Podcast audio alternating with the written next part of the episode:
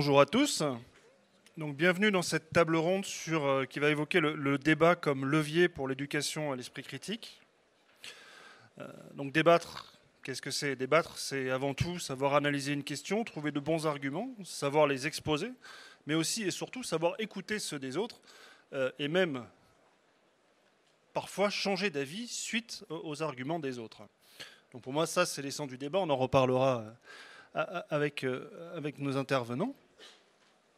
Euh, mais du coup, l'objectif, c'est euh, d'arriver à échanger argument contre argument, d'être capable de changer d'avis pour faire émerger, se rapprocher d'une certaine forme de vérité. Alors, s'il vous plaît, on ne ferme pas les portes en mode de Covid. Voilà, je préfère, je, préfère avoir froid que, le Covid, hein, même en étant vacciné. Euh, donc, dans cette définition du débat, je trouve qu'on retrouve une forme de définition de l'esprit critique. Hein, savoir, euh, savoir avoir de la méthode, euh, savoir questionner ses propres, euh, ses, propres croyances et les remettre en question si besoin. Donc, on peut se dire légitimement que le débat est une bonne entrée en matière pour éduquer l'esprit critique. mais du coup, posons-nous la question est-ce que c'est une croyance ou est-ce que c'est une réalité? Est-ce que ça s'appuie sur des faits scientifiques? Donc, pour en débattre et pour nous apporter un éclairage, euh, je vais laisser mes trois intervenants se présenter, en commençant par Eric Lowen. Euh, non, non, la règle, c'est je garde, le je garde un micro. Pas fou, l'expérience qui parle. Comme ça, tu gardes le Covid. Bonjour, alors je me présente, je m'appelle Eric Lowen. Alors, moi, j'ai la particularité de ne pas travailler avec les enfants. Donc, euh, s'il y a des choses qui seront liées à ça, je le précise, moi, je ne travaille qu'avec des adultes. Euh, de comment dire de un certain âge jusqu'à un certain âge, voilà. Et euh, donc euh, je m'occupe à Toulouse donc de l'université populaire et il s'avère que dans nos activités, nous nous occupons de cafés philo. Il y a le café philo de Toulouse, mais en fait on a un réseau de cafés philo depuis 1997. Donc pour vous donner une idée, à Toulouse, on est tous les jeudis soirs en continu depuis 1997, plus la période des vacances. Donc euh, rien que sur ce café philo, j'ai dépassé les 1000. J'ai arrêté de compter les 1000 débats dessus. Et ensuite, on en a d'autres sur euh, Albi, sur Foix, sur, du côté de Limoges, sur la Haute-Vienne, euh, voilà, ou à d'autres époques. Voilà. Donc en tout, je n'ose compter le nombre de débats que nous avons organisés, que nous continuons d'organiser. Voilà. Euh, donc, euh, sauf que je l'ai bien dit, moi je ne travaille qu'avec des adultes, pas avec des enfants.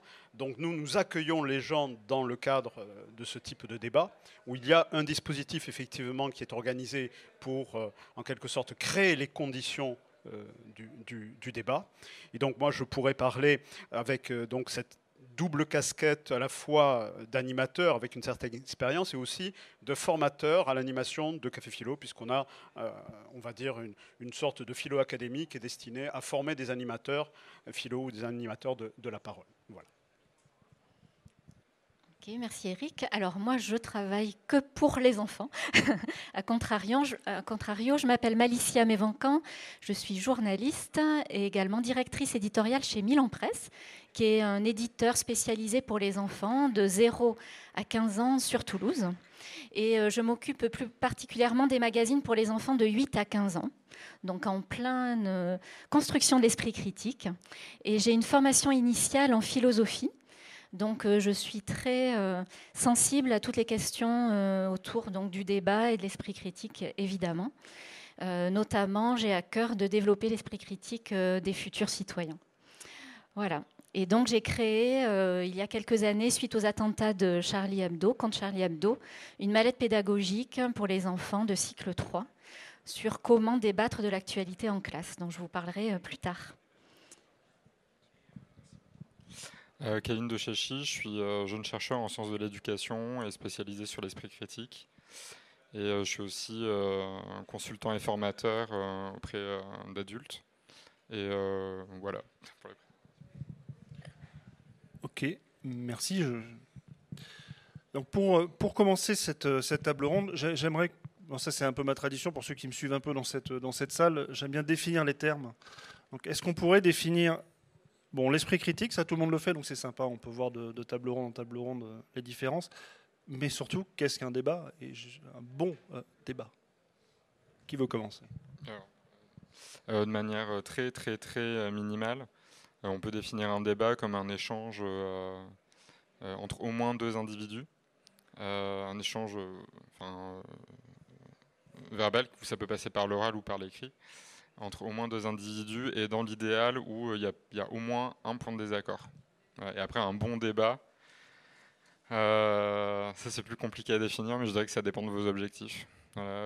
Si un débat c'est pour euh, euh, persuader les autres à tout prix, comme un débat présidentiel, ben, un bon débat c'est quand vous avez réussi à montrer en quoi votre opposant ou votre opposante est nul et vous, vous êtes génial.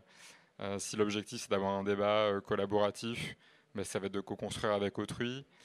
si votre objectif c'est d'avoir un débat de négociation, ça va être un entre-deux. Voilà, donc on pourra approfondir par la suite, mais c'est surtout aussi, il y a différents types de débats avec différents objectifs dans des contextes différents. Et donc je pense avant tout déjà se poser cette question-là pour définir ce que c'est qu'un débat réussi. Alors, euh, juste avant que tu prennes la main, du coup, moi ce que je voudrais savoir, c'est quand on parle du débat pour réveiller à l'esprit critique, c'est de quel débat on parle? J'imagine qu'on ne parle pas exactement du débat politique. Non. Euh, dans ce cadre-là, du coup, euh, ce qui émerge dans la littérature, c'est en effet un certain type de débat, le débat collaboratif. Donc on entend débat collaboratif par le fait qu'on va partager un but commun et que ce but, on, souhaite qu'il soit des visées dites épistémiques. Donc c'est un peu le, mot jargonnant pour dire en lien avec des connaissances ou le fait de connaître quelque chose. par exemple, on va travailler de manière collective, collaborative pour mieux comprendre un texte, pour construire un point de vue commun ou d'ailleurs pas commun, qui ne fait pas consensus, mais au moins y réfléchir collectivement. Et euh, voir, ça peut être aussi un débat coopératif qui est plus contraignant, parce que pour entrer dans cette classification-là, il faut qu'en plus de partager un but commun, on partage les moyens. C'est-à-dire qu'on a besoin des connaissances, des compétences et de la réflexion des autres pour euh, atteindre le but visé, donc ce qui est euh, moins évident. Et donc un débat dit collaboratif et aussi réflexif, dans le sens où on va questionner ses propres euh, représentations et ses propres arguments sur pourquoi est-ce que j'adhère à ça ou pas, et euh, questionner également euh, les arguments et l'adhésion d'autrui. plus concrètement, factuellement, par rapport aux, enfants, pour moi, un débat, c'est déjà une première pratique démocratique. Donc pour un enfant de 8 à 12, 15 ans, c'est vraiment le premier exercice d'une future citoyenneté. Donc ça, c'est important. Et sur des enfants donc petits, qui viennent juste euh, d'apprendre à lire, écrire, compter, qui commencent à s'ouvrir au monde, qui vont commencer à comprendre la complexité du monde qui les entoure, qui sont soumis à plein d'informations. Le débat, ça va être, il va falloir qu'il soit réglé, donc très cadré. Il va falloir des règles. Ça semble évident, mais il va falloir qu'il soit préparé. Et donc, il va falloir que les enfants, sur un débat, ils aient déjà les connaissances nécessaires pour débattre pour, en plus, pour ensuite hein, obéir à des règles, on va dire. Donc savoir écouter, réussir à comprendre ce que disent les autres, surtout quand ce n'est pas la même opinion qui est développée. Réussir à s'exprimer, à prendre la parole, déjà rien qu'à s'exprimer à l'oral devant ses pairs, c'est c'est pas simple.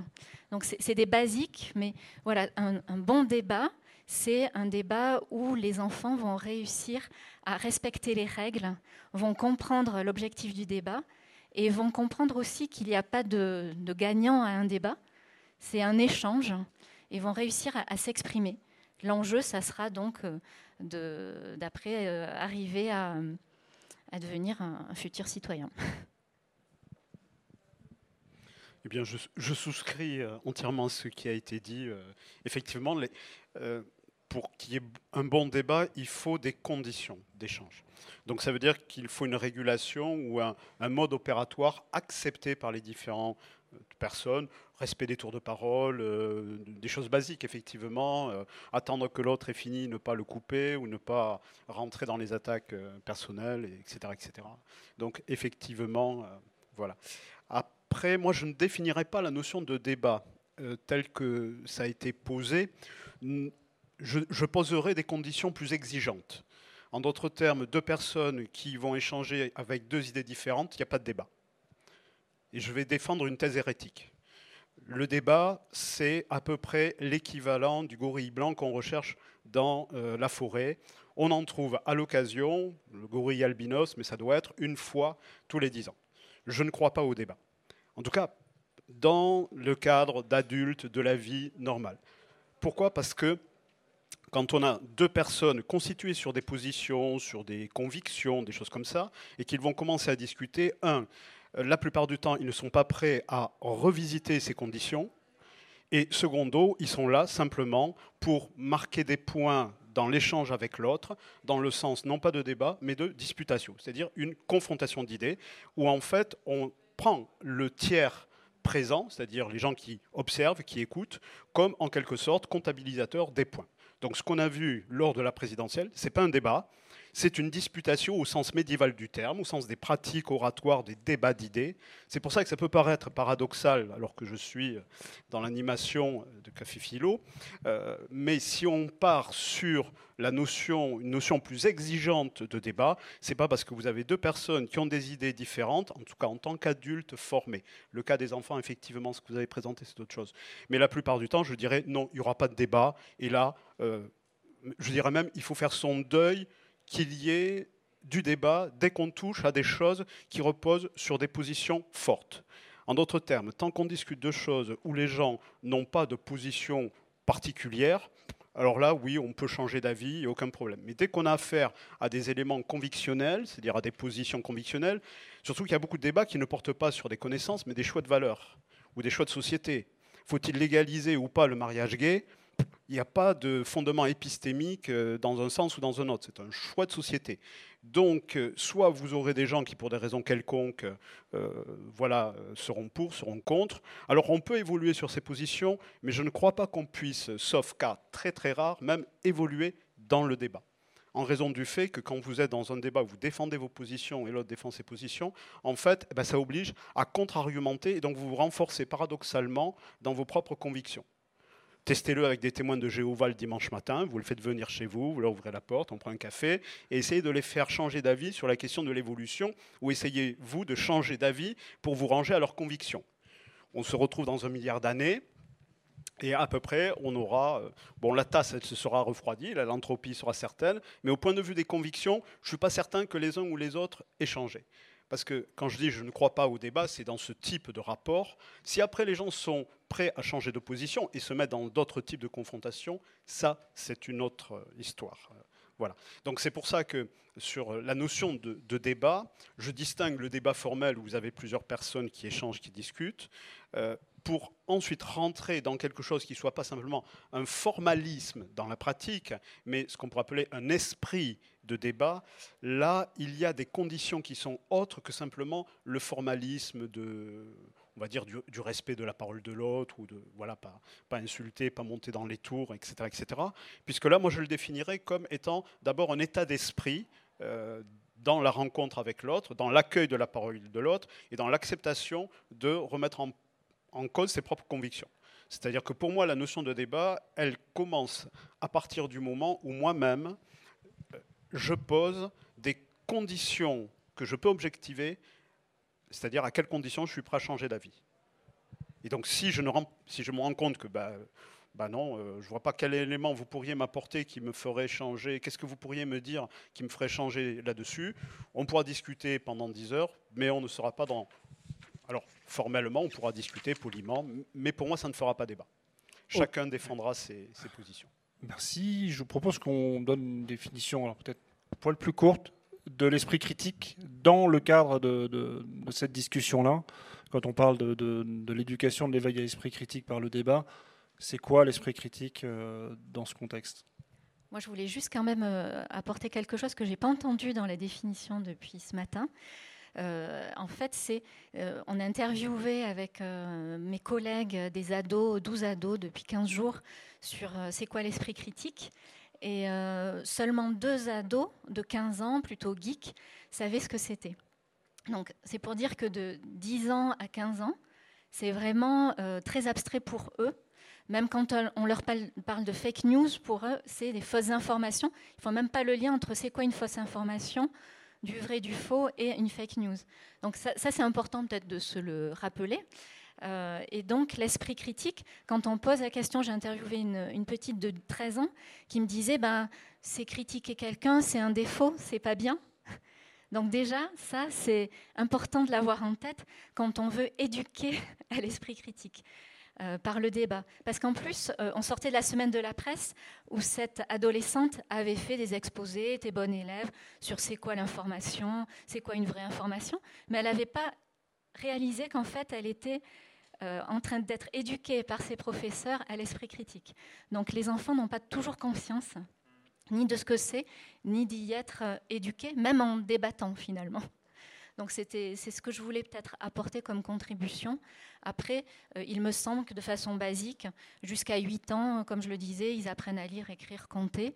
C'est vraiment qu'à partir de 8 ans où ils commencent à faire un peu plus preuve d'abstraction et où là, vraiment, en effet, ils peuvent commencer à réfléchir, à, regarder les différentes infos qui les entourent, les différentes idées qu'ils ont, euh, les confronter, commencer à pouvoir faire preuve de discernement, aidés par euh, leurs parents, euh, leur entourage, euh, des magazines. Voilà, mais c'est pour moi l'esprit critique à cet âge-là, je le définirais comme mettre en perspective différentes idées, différentes informations. Voilà. oui, eh ben, du coup, il y a différentes manières de définir l'esprit critique. On peut aborder vraiment la définition d'un point de vue formel, même s'il n'y a pas nécessairement de consensus dans la littérature en sciences de l'éducation. Il y a quand même des éléments qui reviennent. Il y a cette idée d'un jugement ou d'un raisonnement euh, réflexif euh, qui est tourné vers euh, une prise de décision ou le fait de croire. Donc du coup, ça voilà, reste à définir qu'est-ce que ça veut dire un jugement et qu'est-ce que ça veut dire réflexif. un autre moyen de le définir, c'est d'identifier en fait les briques qu'on peut rattacher à l'esprit critique. Et donc là, on peut en fait aussi le définir comme un ensemble de compétences. Là, en l'occurrence, c'est essentiellement voir, en fonction des auteurs, uniquement des compétences argumentatives, mais aussi des attitudes, des valeurs, des, vertus. Et euh, moi, je rajoute aussi, c'est quelque chose à prendre avec plus de pincettes, quelque chose qui a, qui apparu depuis 2019 et moi sur lequel j'ai travaillé plus spécifiquement, euh, les représentations qu'on va avoir sur des objets qui sont en lien avec l'esprit critique. Donc, par exemple, les représentations que moi j'ai sur, par exemple, les connaissances, les opinions, le débat. Et euh, donc, du coup, plus spécifiquement en lien avec le débat, moi, j'ai beaucoup plus travaillé euh, en recherche euh, au lycée. Les objectifs, ils n'étaient pas tant sur le fait d'exprimer de manière claire son, son, point de vue, parce que ça, c'est déjà quelque chose qui est bien maîtrisé. C'était même pas tant, en fait, de, de leur apprendre qu'est-ce que c'est qu'est-ce que c'est qu'une justification, parce que le, les lycéens le font déjà de manière plus ou moins importante. Nous, on a plus travaillé sur la prise en compte d'autrui, et euh, comment est-ce que ça nous permet de construire des bonnes réfutations On a travaillé sur la nuance, donc le fait de euh, euh, sortir d'un espèce de cadre un peu dualiste où on est soit contre, soit pour, et justement d'articles. Donc typiquement une nuance, ça prend la forme d'une thèse, d'un avis ou d'un argument, et après ça s'articule avec des oui mais. Et donc ça vient en fait, on, on, casse ce truc très dualiste de c'est vrai, c'est faux, je suis d'accord, pas d'accord pour quelque chose de plus intermédiaire. Et nous, on, a beaucoup, on travaillait beaucoup plus aussi sur la question des incertitudes.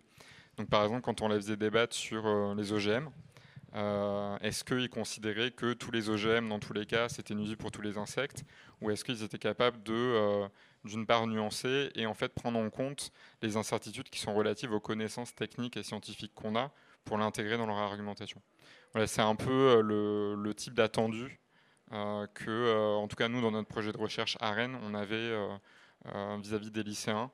Et euh, voilà, on visait aussi des choses relatives au fait d'être capable d'articuler des arguments euh, scientifiques, techniques, économiques, sociaux, politiques, etc., au sein d'un même argumentaire.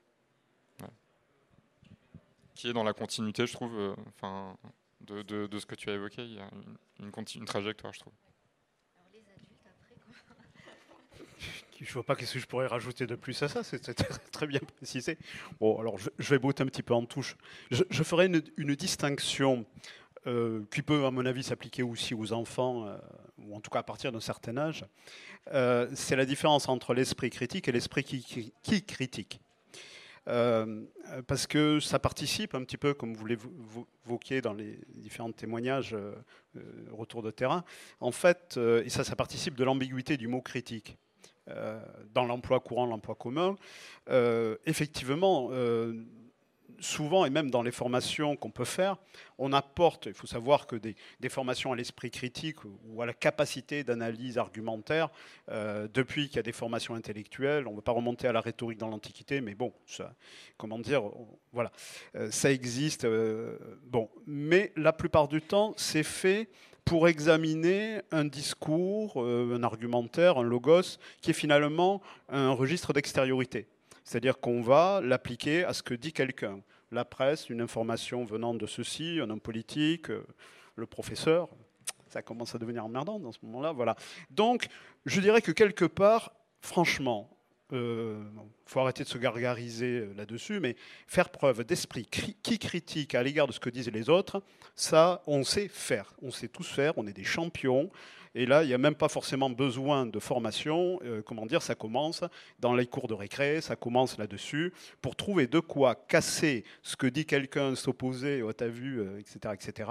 Ça, euh, cet esprit qui critique, avec tout ce que ça veut dire de subjectivité, de mauvaise foi, mais parfois de talent argumentaire, comment dire, là-dessus, euh, j'ai envie de dire, ça, euh, nous sommes des champions, euh, d'autant plus quand les gens disent des choses qui ne nous plaisent pas, alors là, on trouvera tout ce qu'il faut pour invalider leur argumentaire.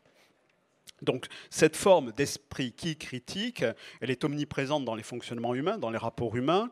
et c'est ça tout le paradoxe. Quand on fait des formations intellectuelles pour, par exemple, apprendre à décrypter un discours, un, voilà quelque chose. Vous donnez aussi de, quoi être utilisé par les gens dans cet esprit qui critique. C'est pour ça que quand vous prenez les, disons tout ce qu'on peut faire sur l'étude des biais cognitifs, mais vous leur donnez aussi des arguments pour, en quelque sorte, vous les renvoyer aux besoins dans d'autres sens. Donc ça, c'est toute l'ambiguïté de l'esprit qui critique. Et donc former, d'une manière ou d'une autre, à des outils intellectuels capables de porter une analyse critique sur les argumentaires, ne veut pas dire qu'on va l'utiliser pour de l'esprit critique automatiquement, euh, parce qu'en fait, cette distinction que je faisais entre l'esprit qui critique et l'esprit critique, c'est que donc euh, l'esprit critique, c'est une critique externe sur ce que dit quelqu'un d'autre, tandis que pour moi, je dirais que l'esprit critique, il commence d'abord quand on commence à l'appliquer à ses propres idées. Euh, moi, je me rappelle de mes études, le petit sport avec les collègues quand on s'emmerdait dans les cours, c'était qu'est-ce qu'on peut trouver comme truc à, critiquer sur ce que fait le, sur ce que dit le prof. C'était le sport national comment dire, au Mirail, pour ceux qui connaissent et comprendront la référence. Voilà. Donc, et finalement, peut-être qu'on s'est formé intellectuellement dans cet art, euh, comment dire, de, de l'esprit qui critique de l'attaque partisane, joyeusement subjective, avec une conclusion déjà préétablie, et ensuite on cherche à le justifier pseudo-rationnellement. donc, on, a compris que ce n'est pas l'esprit qui, critique qu'on essaie, qu'on cherchait à éduquer, ça c'est important. Voilà. Euh, moi j'aimerais que Malicia, peut-être toi qui as, tu as développé un certain nombre de, kits et tu fais des activités sur les, sur les 8-12 ans, est-ce que tu peux nous, nous en parler, l'approche, enfin, voilà, nous, nous, dire ce que c'est et en parler plus longuement, les résultats que tu obtiens euh, je dirais qu'en travaillant sur euh, des magazines d'actualité pour les enfants, donc pour les 8-12 ans, il faut trouver le mot juste, arriver à, mettre en contexte, leur expliquer toute l'actualité sans être trop négatif, mais sans être angélique non plus. Ça, c'est hyper important, il ne faut pas leur mentir, il faut traiter de tout. Et il y a vraiment eu un tournant euh, lors des attentats contre Charlie Hebdo et puis maintenant la guerre en Ukraine, et puis le réchauffement climatique, etc. etc. Et puis euh, l'attentat contre Samuel Paty. Donc on est dans ce contexte-là, avec des enfants euh, voilà, assez jeunes. Et donc, euh, moi je me suis dit comment, on a beaucoup de questions d'enfants, j'en reçois 300 par semaine. Donc ça, c'est des questions euh, basiques. Hier, j'ai, enfin basiques. Reçu euh, euh, c'est quoi les Illuminati, ce matin c'est où la Nouvelle-Calédonie, mais il y a 15 jours, à quoi ça sert de débattre? J'ai pensé à vous. Mais en gros, ils sont insatiables dans les questions. Il faut y répondre, mais sans être dogmatique, sans être descendant. C'est pareil pour les profs, mais c'est pareil aussi pour nous journalistes. Et donc, comment les faire participer? Et ils me posent beaucoup de questions sur qu'est-ce que je peux faire pour la guerre en Ukraine? Qu'est-ce que je peux faire voilà, par rapport aux attentats, en fait, finalement, tout simplement. Et pourquoi l'homme est-il violent? Donc, quand j'entends tout ça, je me dis on est un peu limité avec la transmission d'informations. D'autant qu'en plus, il y a une grosse défiance de la part de certains parents euh, par rapport aux médias. Donc, comment faire? Et c'est vrai qu'à cette époque-là, ce qui m'avait marqué, c'était que Pierre Kahn travaillait sur l'enseignement moral et civique à l'école. C'est un professeur, pour ceux qui ne le connaissent peut-être pas, d'université, sciences de l'éducation euh, euh, à Caen. Et donc, euh, il avait dit quelque chose qui était, pour que les enfants adhèrent aux valeurs de la République, il faut leur en montrer l'utilité, notamment par rapport à des discussions philosophiques, à des débats. Et donc, je me suis dit, tiens, euh, comment les mettre à l'action à distance par rapport à cette actualité, qu'ils se sentent moins impuissants peut-être, qu'ils puissent agir? Comment les mettre à l'action par rapport au savoir? C'est pour ça qu'avec une conseillère pédagogique, on a créé, je ne vais pas m'étaler dessus, une mallette pédagogique euh, sur euh, comment débattre sur l'actualité en classe, à partir de petites vidéos qu'on fait d'une minute trente, on répond à leurs questions. Et donc l'idée, c'est, on avait pris la question par exemple de pourquoi l'homme est-il violent? À l'époque, c'était suite aux attentats. Et donc, euh, on avait euh, commencé par leur. On a fait une séquence pédagogique où on leur diffuse une vidéo, où on y répond en 1 minute 30. Les élèves répondent à des questions, un QCM sur des contenus de savoir, etc. Donc on essaye de fixer les prérequis déjà. Et ensuite, on, les divise en quatre groupes et on a fait quatre personnages qui, sont, qui leur parlent émotionnellement, mais aussi qui sont dans leur actualité à eux. On a conçu quatre personnages, on va leur faire jouer un jeu de rôle. Ça, ça marche bien sur voilà, les 8-12 ans, les ados. Et donc les personnages, pour que ça soit plus concret pour vous, il y avait un élève qui euh, était harcelé, donc ça c'est concret, et qui témoignait de ça. On avait euh, un enfant qui était victime de la violence de la guerre en Syrie. On avait le rôle d'un personnage qui, lui, s'est inscrit en tant que médiateur euh, entre ses pères. Donc ça, existe hein, encore aujourd'hui. Les enfants peuvent s'inscrire à euh, faire de la médiatisation pour instaurer un meilleur climat scolaire dans leur classe et du vivre ensemble. Voilà un peu de disputation entre élèves. Et on avait aussi un adulte euh, qui écrivait sur euh, la non-violence dans une revue trimestrielle.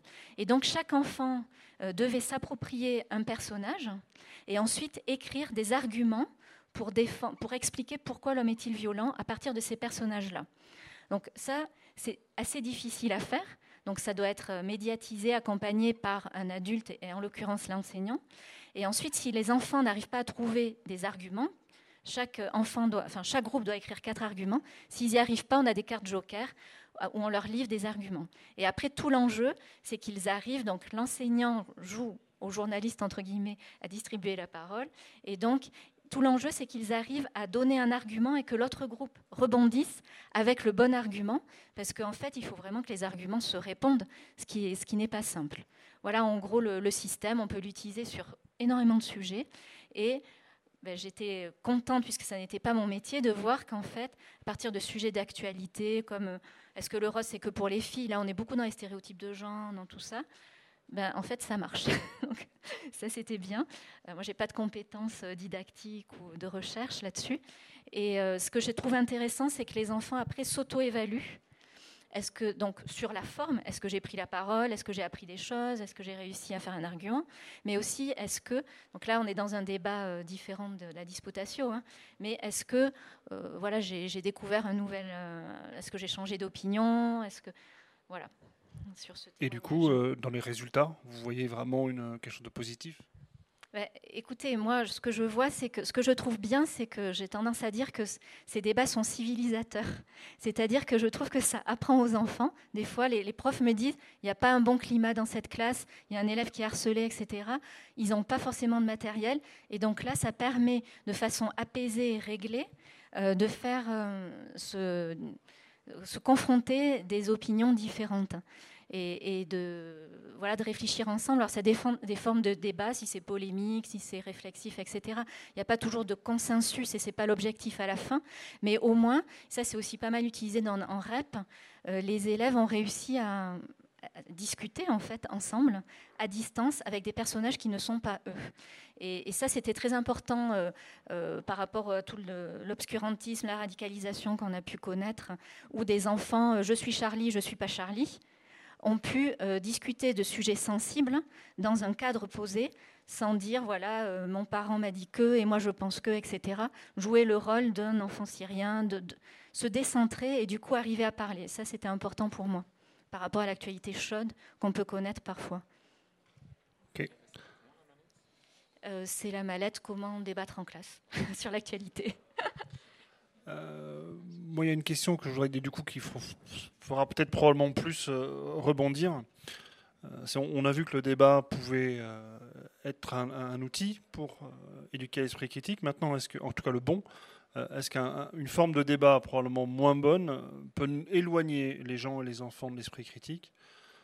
Alors, je vais tout de suite balancer un truc auquel je pense. Le traitement de la science par les médias, en particulier pendant le Covid, où on met pied à pied un consensus scientifique représenté par un, scientifique euh, sérieux et en face euh, un, probablement un scientifique aussi, mais qui est plus euh, dans, la, une star de télé-réalité, et on te dit que les, les, deux débattent, entre guillemets, alors que quelque part, il y a d'un côté des, quelque chose de solide, puis de l'autre du vent. Voilà. Donc je vais vous faire réagir là-dessus. Est-ce qu'en revoyant ce genre de débat pourri, euh, ça peut éloigner, je dis comme je le pense, hein, mais ça peut éloigner les, enfants et les spectateurs d'une forme de pensée critique?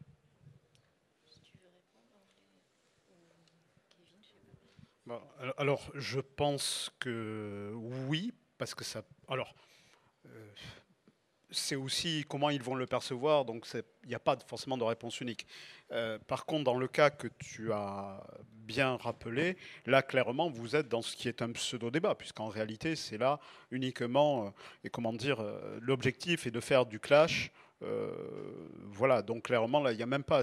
C'est l'antithèse d'un débat, puisque les différentes personnes qui viennent, encore plus quand vous avez les Raoultiens de service, si je puis dire, ils ils sont absolument pas là pour, pour, débattre, sans même parler de, de, comment dire, de, comment dire, de la manipulation euh, où on met, euh, comment dire, à égalité, euh, comment dire, le climato-sceptique et un scientifique, comme s'ils étaient représentants à égalité de deux communautés quantitativement égales, avec des choses comme ça. Donc là, voilà. Donc c'est vrai qu'à ce niveau-là, alors pour les enfants, je, je ne je ne pourrais pas dire autre chose que euh, un vague. Euh, il me semble que effectivement, ça peut pas forcément être très bon pour la formation à l'esprit critique, mais en tout cas, ce qui est certain, c'est que pour les adultes, c'est désastreux c'est pour les adultes, parce que l'idée qu'ils vont se faire de la science et de la pseudo-science qu'on leur présente comme étant de la science, là c'est désastreux. Donc pour les enfants, je ne sais pas, mais alors pour les adultes, on a eu deux ans d'exercice pratique euh, au quotidien et,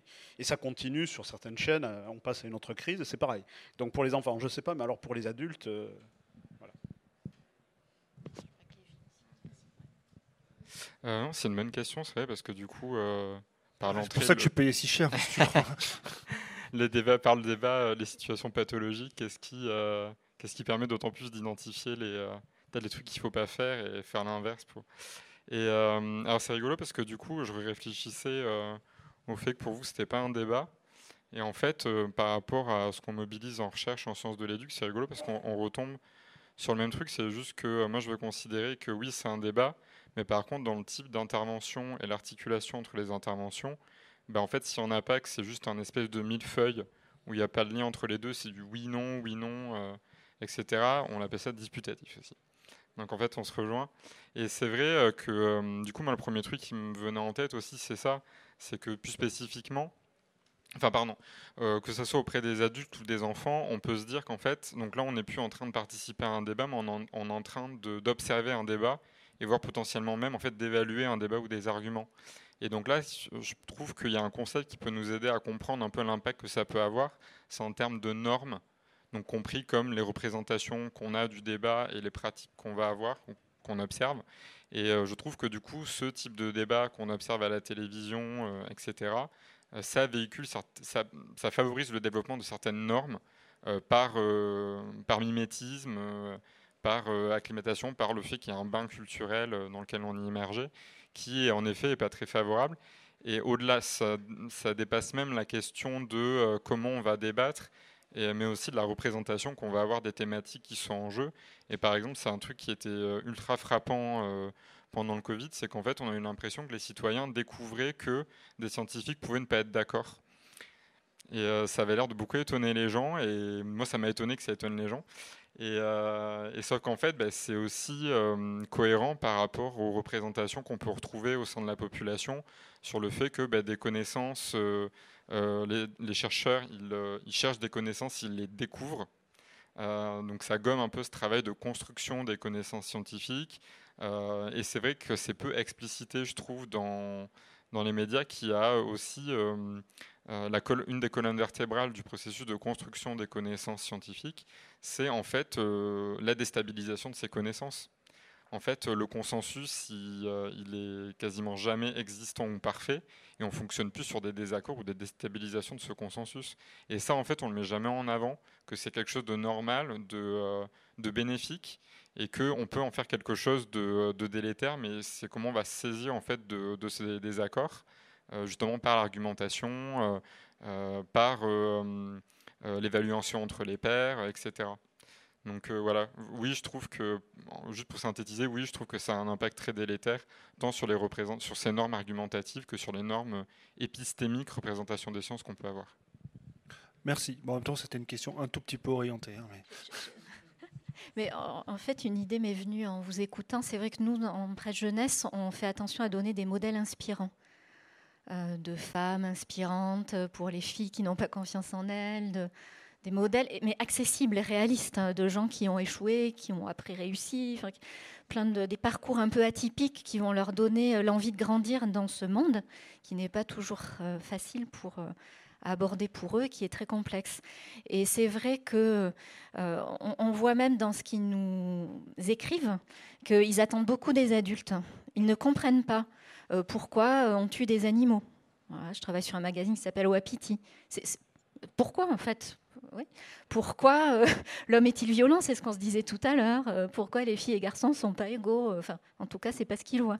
Donc, ça, ces questions-là, c'est sûr que quand ils voient, j'ai pas encore reçu de questions là-dessus, mais ça m'aurait intéressé de voir leur ressenti sur le débat qui a eu lieu mercredi, s'ils l'ont regardé un peu en famille, peut-être pas, je ne sais pas, mais qu'est-ce qu'ils en ont pensé? Voilà, quel exemple ça donne des adultes? Euh, Les adultes ne sont pas infaillibles, ça on le leur dit, mais en effet, je n'ai pas l'impression que ça puisse leur donner, euh, avec tout ce qu'on attend d'eux à l'école, euh, je, vous disais des débats hyper réglés, etc. Je me dis qu'un enfant qui a fait pourquoi l'homme est-il violent? ou à quoi ça sert la politique, et qui après voit ce débat-là, qu'est-ce qu'il pense? Euh, donc voilà, ça me questionne. je pense qu'en effet, il me semble que ça n'est pas très positif, mais c'est un point de vue subjectif. Merci. Ce que je vous propose, c'est de prendre un certain nombre de questions si vous en avez. Bon, pour ceux qui étaient déjà là, je suis désolé, je vais refaire le truc. Euh, fil, câble court, portée. vous pouvez venir prendre les questions ici. Bonjour, merci. Euh, pour rebondir sur ce que vous venez de dire par rapport aux enfants, est-ce que l'idée qu'ils pouvaient avoir du débat télévisé, notamment qu'il y avait eu mercredi, je me posais véritablement la question dernièrement de savoir si les enfants pouvaient penser différemment de leurs parents, surtout pour ce qui est de la politique, s'ils arrivent à avoir vraiment un regard critique, surtout à cet âge-là. Parce que je prends mon exemple personnel, j'ai très longtemps porté les idées euh, de mes parents pour ce qui est de la politique, et c'est que récemment que j'ai réussi, enfin récemment, on va dire 10 ans, que j'ai réussi véritablement à me former, à forger ma propre idée. Je ne sais pas ce que vous pensez de ça. Ben, on vient de faire une étude euh, qui montre que quand même l'influence de l'éducation des parents, notamment par rapport aux théories des complots, donc on peut peut-être y mettre aussi la politique, hein, euh, ben, en fait est primordiale. Euh, en un, c'est donc pour 85% des enfants, ils sont influencés par leur environnement familial, mmh. et, et, aussi après en deux par euh, par les copains. et en trois, donc là je vous parle d'enfants de 8 à 15 ans, hein, euh, et après euh, par l'école. Donc, alors, alors oui, alors sur les ados, alors justement j'allais venir, il y a une distinction à partir de 12 ans, de 12 à 15 ans. c'est vrai que les réseaux sociaux deviennent vraiment plus beaucoup, influencent beaucoup plus les, les enfants. mais cela dit, ça c'est c'est leur jardin secret. C'est pas. Ils vont pas regarder euh, des youtubeurs qui parlent de politique en fait à, cet âge-là, même s'il y en a qui le font. Mais ça, c'est plutôt des lycéens, on va dire. là, c'est plutôt, ils vont regarder des youtubeurs pour, pour rire en fait, ou apprendre, faire du loisir créatif, ou apprendre des choses. Donc, j'ai l'impression, enfin nous, dans les courriers qu'on reçoit, que quand même, avant l'adolescence, et quand je dirais adolescence plutôt lycée, ils sont encore dans la conformité des modèles parentaux. Et puis, c'est vrai que vers 13-14 ans, bon, ça c'est de la psychologie euh, de l'enfant, hein, il commence à s'opposer, à se poser des questions. Il y a une certaine dissonance cognitive qui peut s'installer. Mais avant, même s'il y a une dissonance, il y a une souffrance très. Il y a une, souffrance des enfants, euh, par exemple, dans, euh, dans certaines familles qui n'entendent pas la même chose à la maison et à l'école et qui qui vont pas le, forcément lever la main pour dire ah ben non moi mon père il m'a dit que la terre était plate ils vont en souffrir mais ils vont le garder pour eux ils vont pas forcément se, se rebeller en tout cas moi dans les enfants que j'ai pu que je côtoie et dont j'ai pu euh, avoir des témoignages oui, merci. Donc, je pense que c'est l'adolescence. Euh, je ne sais pas si j'ai répondu. Peut-être que mes collègues veulent répondre. Je, poserai une question euh, sur la question. Euh, ça va peut-être dépendre de quelle est la nature de la relation entre l'enfant concerné et les parents. Parce que d'autant plus la famille est aimante, d'autant plus elle est eufonctionnelle, d'autant plus il lui sera difficile de remettre en cause cette reproduction culturelle et sociologique et ce formatage intellectuel.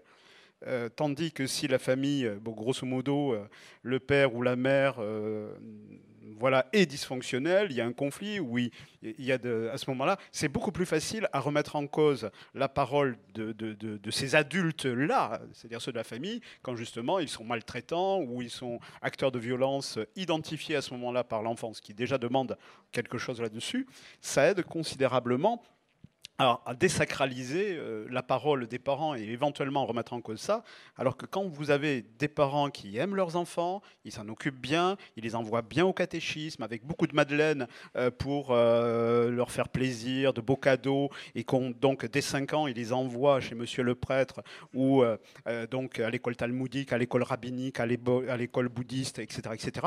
Là, ça va devenir différent, difficile parce que non seulement il y aura tout ce que peut être ce que vous avez évoqué, mais en plus, comme c'est transmis avec amour, avec confiance, on se sent en sécurité, etc., etc., là, il va falloir espérer un miracle.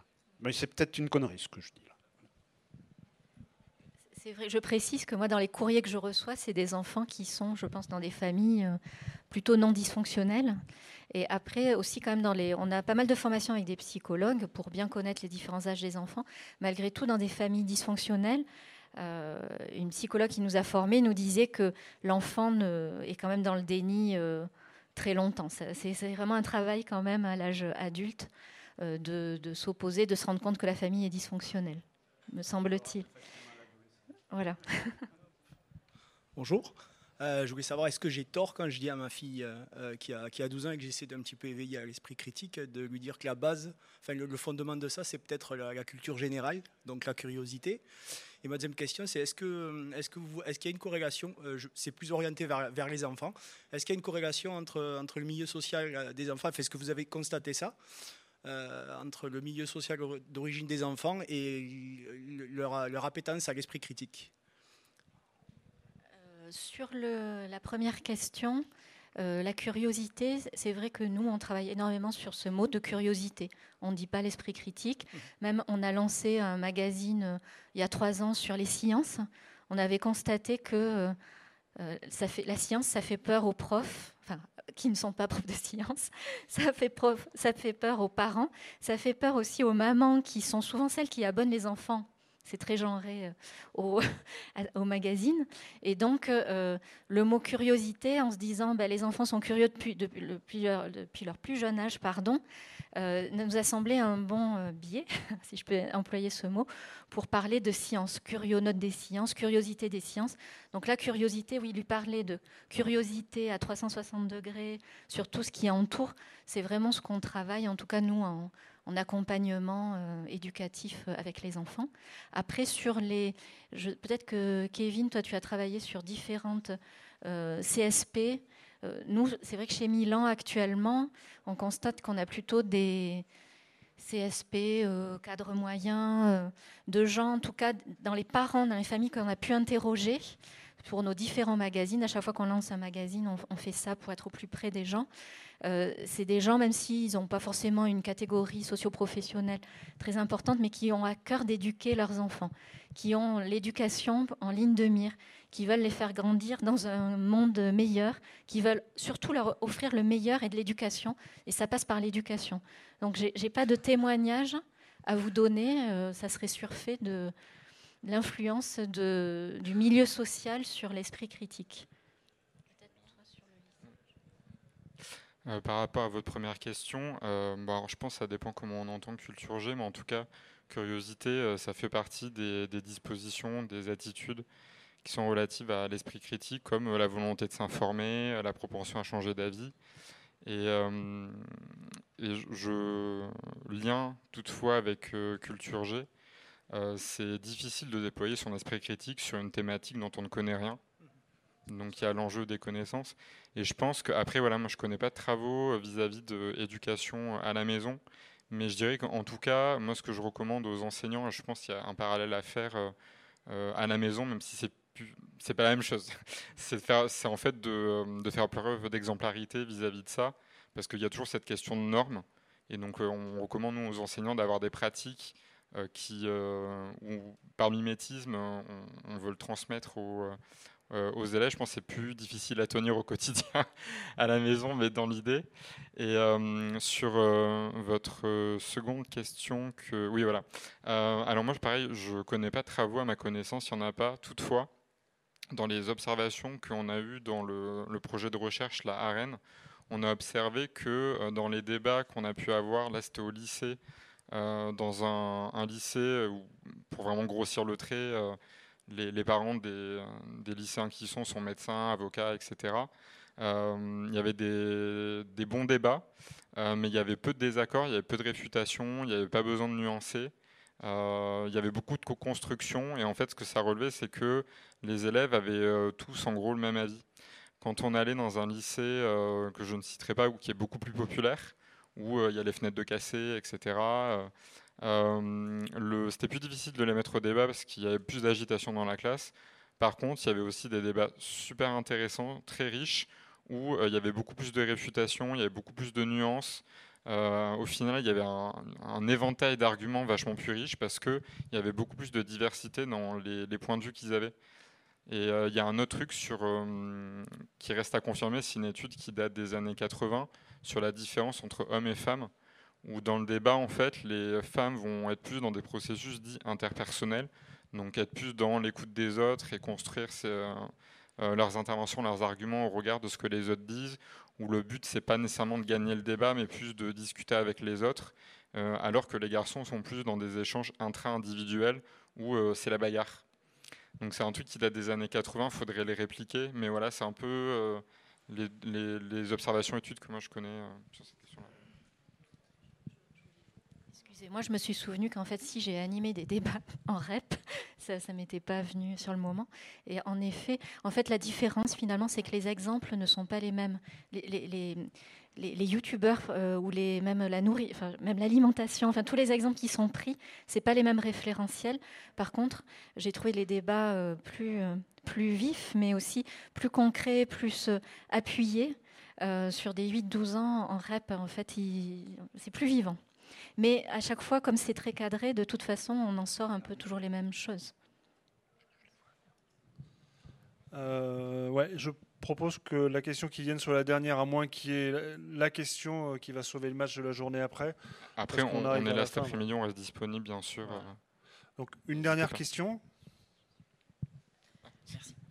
oui, c'était simplement sur un point de détail. Vous avez évoqué la disputatio. Euh, le seul exemple moderne que j'en connais, c'est ce qui a été mené par euh, le Cortex. Euh, J'ai pas l'impression de retrouver exactement la même définition. Est-ce que vous pouvez préciser ce que vous entendez par disputatio? La question, je pense, pour moi. Alors, le terme disputatio, c'est un très vieux terme qui désignait les pratiques universitaires depuis la constitution des universités. Euh, donc, c'est du latin disputatio, dispute. Alors, le cortex, je ne sais pas comment lui il définit, mais disons que, grosso modo, depuis le XIIe siècle, dans le cadre de toutes les pratiques universitaires de toutes les universités, depuis Bologne, la Sorbonne, Cambridge ou Oxford, ce qu'on appelle une disputatio, c'est quand vous avez deux personnes qui viennent défendre chacun une thèse et se fait le champion d'une thèse devant une communauté de spectateurs qui, grosso modo, vont euh, ensuite euh, donner un verdict. Euh, c'est au sens Rocky contre, comment dire, je ne sais plus comment il s'appelle, Apollo Creek, voilà, c'est lui qui a gagné ou c'est là. Donc une disputation, c'est un exercice formel où une personne était désignée dans une joute oratoire pour défendre une idée. Alors parfois d'ailleurs, ce n'était pas forcément la thèse de la personne, ça pouvait se faire dans un tirage au sort, mais classiquement, c'est ce que vous avez vu lors du débat euh, entre guillemets présidentiel, euh, deuxième tour. C'est pas un débat, c'est une disputation. Et en fait, c'est un combat. Il s'agit de tuer l'autre argumentairement, donc ça c'est la version euh, vie réelle et pas exercice pratique, allez on tire au sort qui va défendre une idée, parce que moi je fais aussi des ateliers où les gens qui viennent défendre une idée, euh, c'est pas forcément leur idée, on fait des tirages au sort là-dessus, mais ça c'est le quotidien de alors pour les enfants, je ne sais pas, mais en tout cas pour les adultes, où on est dans, euh, dès que vous avez deux intellectuels, dès que vous avez deux philosophes, l'esprit critique et, la philosophie, c'est un oxymore. Il faut remettre en cause là un mythe de la philosophie. La philosophie n'a jamais favorisé l'esprit critique. Euh, s'il y a bien des gens qui sont enlisés euh, dans l'antithèse de l'esprit critique, c'est d'habitude la philosophie tous les dialogues de Platon dans l'Antiquité, c'est du foutage de gueule, c'est de la littérature, c'est de la fiction, ça n'a jamais existé. C'est pour ça que vous mettez trois philosophes autour d'une table, ils ne seront jamais d'accord. De toute façon, toute façon, si la plupart du temps il y avait vraiment un esprit critique, la, la 90% des thèses philosophiques seraient intenables. Donc heureusement que ce qui fait euh, la diversité, enfin ce qui sauve la diversité philosophique dans beaucoup de cas, c'est que justement il n'y a pas d'esprit critique de la part des philosophes concernés. Ils font leur petite œuvre de leur côté, ils développent leur théorie, etc., etc. Et ensuite, lorsque vous avez Husserl qui va rencontrer Heidegger, chacun défend ses positions. Lorsque Sartre va rencontrer machin truc muche, euh, ça va défendre ses positions, voilà. Euh, alors, ça arrive que de temps en temps, il y a des choses un peu plus constructives. Mais là, je suis assez un petit peu ironique pour euh, la philosophie dont je suis, euh, je dirais, là, je me fais le, le porte-voix, mais de manière très critique, parce que la philosophie vit la plupart du temps sur le mythe de l'esprit critique. Vous faites cinq ans, vous faites un doctorat en philosophie, vous n'avez jamais travaillé l'esprit critique. Vous avez travaillé la connaissance de Tartampion, vous avez travaillé la connaissance des thèses de machin truc muche, mais vous pouvez savoir faire un doctorat sur le doute chez Descartes, mais on ne vous demande pas de douter. De toute façon, si on vous demandait de douter, euh, vous ne feriez pas le parcours euh, qu'on vous demande à l'université. Donc clairement, là même, il y a une sorte, comment dire, de rappel, une bonne petite piqûre d'esprit critique à l'égard de sa propre pratique, pour qu'on soit vraiment dans l'esprit critique en philosophie, parfois ça devient même d'autant plus difficile qu'on vient de la philosophie. Parce que justement, on n'est pas du tout, depuis quand la plupart des philosophes, à 99% des cas, s'appuient sur des connaissances objectives? Bon, voilà, j'ai envie de rentrer dans le détail là-dessus. Donc c'est pour ça qu'il y a des fois, quand certaines personnes sympathiquement disent bon, on va former à l'esprit critique, etc., en utilisant la philosophie, c'est là où je me dis putain, il va y avoir du boulot. Voilà, parce qu'il va falloir déconstruire des images même sur la philosophie. Voilà. Bon, c'est un peu une attaque ironique à charge. Je laisse à votre esprit euh, s'appairer à OD, penser par vous-même, de nuancer et de modérer mes paroles. Mais je vous invite quand même à vous en souvenir la prochaine fois que vous aurez Onfray qui passera sur un plateau télé en face de lui quand il aura... Euh, BHL. Par rapport à, par rapport à la, juste à la philosophie, comme j'ai fait des études de philo, moi je dirais que, ce, qui ce que ça m'a appris dans ma pratique euh, de journaliste aujourd'hui, c'est à regarder le monde avec des yeux d'enfant. Et ça, j'avais retenu cette notion de Thomas Zayn, de curiosité. Et ça, c'est super chouette à faire. C'est hyper important. Retrouver l'enfant qui est en soi pour pouvoir parler aux enfants, aux générations de demain et, aborder les choses de façon euh, peut-être euh, différente. Euh, sur votre question sur le dispute, sur le dispute, comment on dit dis, dispute? Disputatio. Ok. Non, on reprend. J'ai vraiment l'impression qu'on reprend. Enfin, c'est le ce terme, mais ça, on va pas nécessairement à ça. En tout cas, en recherche en sciences de, de, du langage, euh, ce qu'on va faire, c'est qu'on va caractériser en fait le but euh, a priori du débat, et après il y a une analyse vraiment en termes des interactions, des liens entre les interventions, et on a un truc qui s'appelle le disputatif, où c'est vraiment fait ça le clash on a un autre niveau où c'est le cumulatif. Donc il y a en fait un dialogue qui s'instaure, mais il y a des liens entre les interventions qui est vraiment très mince, voire inexistant, mais on sort quand même d'un truc de dispute. Et après, on a le truc dit exploratoire, où on a un lien, un filage entre euh, les différentes interventions. Euh, concernant la philosophie, alors après, euh, sûrement, oui. en tout cas, moi, ce que j'ai observé, c'est qu'on a, fait a fait pas mal de débats en philo, dans les classes de philo avec notre dispositif à Rennes là, pour le débat. Et, euh, et, ça fonctionnait super bien. Alors après, il est vrai que euh, les élèves débattaient à partir de connaissances du programme en philosophie, mais c'était sur des questions socio-scientifiques, notamment on avait fait sur la question de l'eugénisme. Et surtout, je pense qu'il y a un truc super important que pour moi il faut retenir, c'est que l'esprit critique, ok, on a décrit ce que c'était, mais euh, on a décrit le débat, mais quand on passe sur le volet éducatif, éducation nationale, c'est aussi une question de pédagogie. Et euh, même sur de la philosophie ou euh, pour des questions de normes, de discipline, euh, on peut avoir ce truc très en fait débat collaboratif. Ça n'existe pas. L'esprit critique, on peut considérer que ça n'existe pas en philo. Quand on passe sur le volet éducatif, ben si on peut en faire, on, peut vraiment trouver des dispositifs, super. Et il y en a un qui fonctionne super bien, dont on n'a pas parlé, c'est justement les ateliers philo et euh, qui se base sur cette pratique-là et euh, qui fonctionne mais vraiment super bien et qui est vraiment très bien documenté dans la littérature. Et juste peut-être avant qu'on aille manger, si, ça vous intéresse, euh, il y a deux dispositifs qui existent sur Internet sous forme de jeux de société. Il y en a un qui s'appelle Jeux Discute, justement, qui a été élaboré sur la base des ateliers philo par une prof de philo. Donc ces Jeux Discute, ça se trouve sur Internet. Je crois son jeu, il vaut 15-20 balles. Il est vraiment chouette. Moi, j'utilise pour les ateliers de formation et avec les scolaires. Et il y en a un autre qui est gratuit avec un format numérique qui est Expédition Sagesse et qui est en ligne sur le site de Efficience. Voilà, c'est juste si ça vous intéresse d'avoir deux dispositifs, euh, euh, l'un qui est gratuit, l'autre qui est payant, mais les deux sont vraiment super intéressants euh, pour éducation à l'esprit critique par la porte d'entrée média, média pas du tout, débat, avec, avec les, les, scolaires et, les, et les moins jeunes merci. Bon, j'ajouterais qu'en termes modernes, disputatio, ça se dit Twitter. Hein. Euh, merci à tous les trois. Euh, c'est très intéressant. Et bon appétit. Si ça vous intéresse, pour ceux qui sont sur Toulouse ou à titre d'exemple, je vous apportais euh, le, programme qu'on a, nous, cette année du, du Café Philo. Voilà. Alors, malheureusement, je ne pourrais pas trop trop rester, mais euh, voilà, vous pouvez venir voir, puisqu'en fait, ce qui est la condition du fonctionnement, c'est l'organisation de l'esprit de débat, c'est-à-dire les règles. Euh, voilà. Mais qui, de toute façon, quand vous avez des gens qui viennent troller, euh, on est obligé de, On a des dispositifs réglementaires pour. Voilà, parce que sinon, ils viennent détruire la possibilité du débat.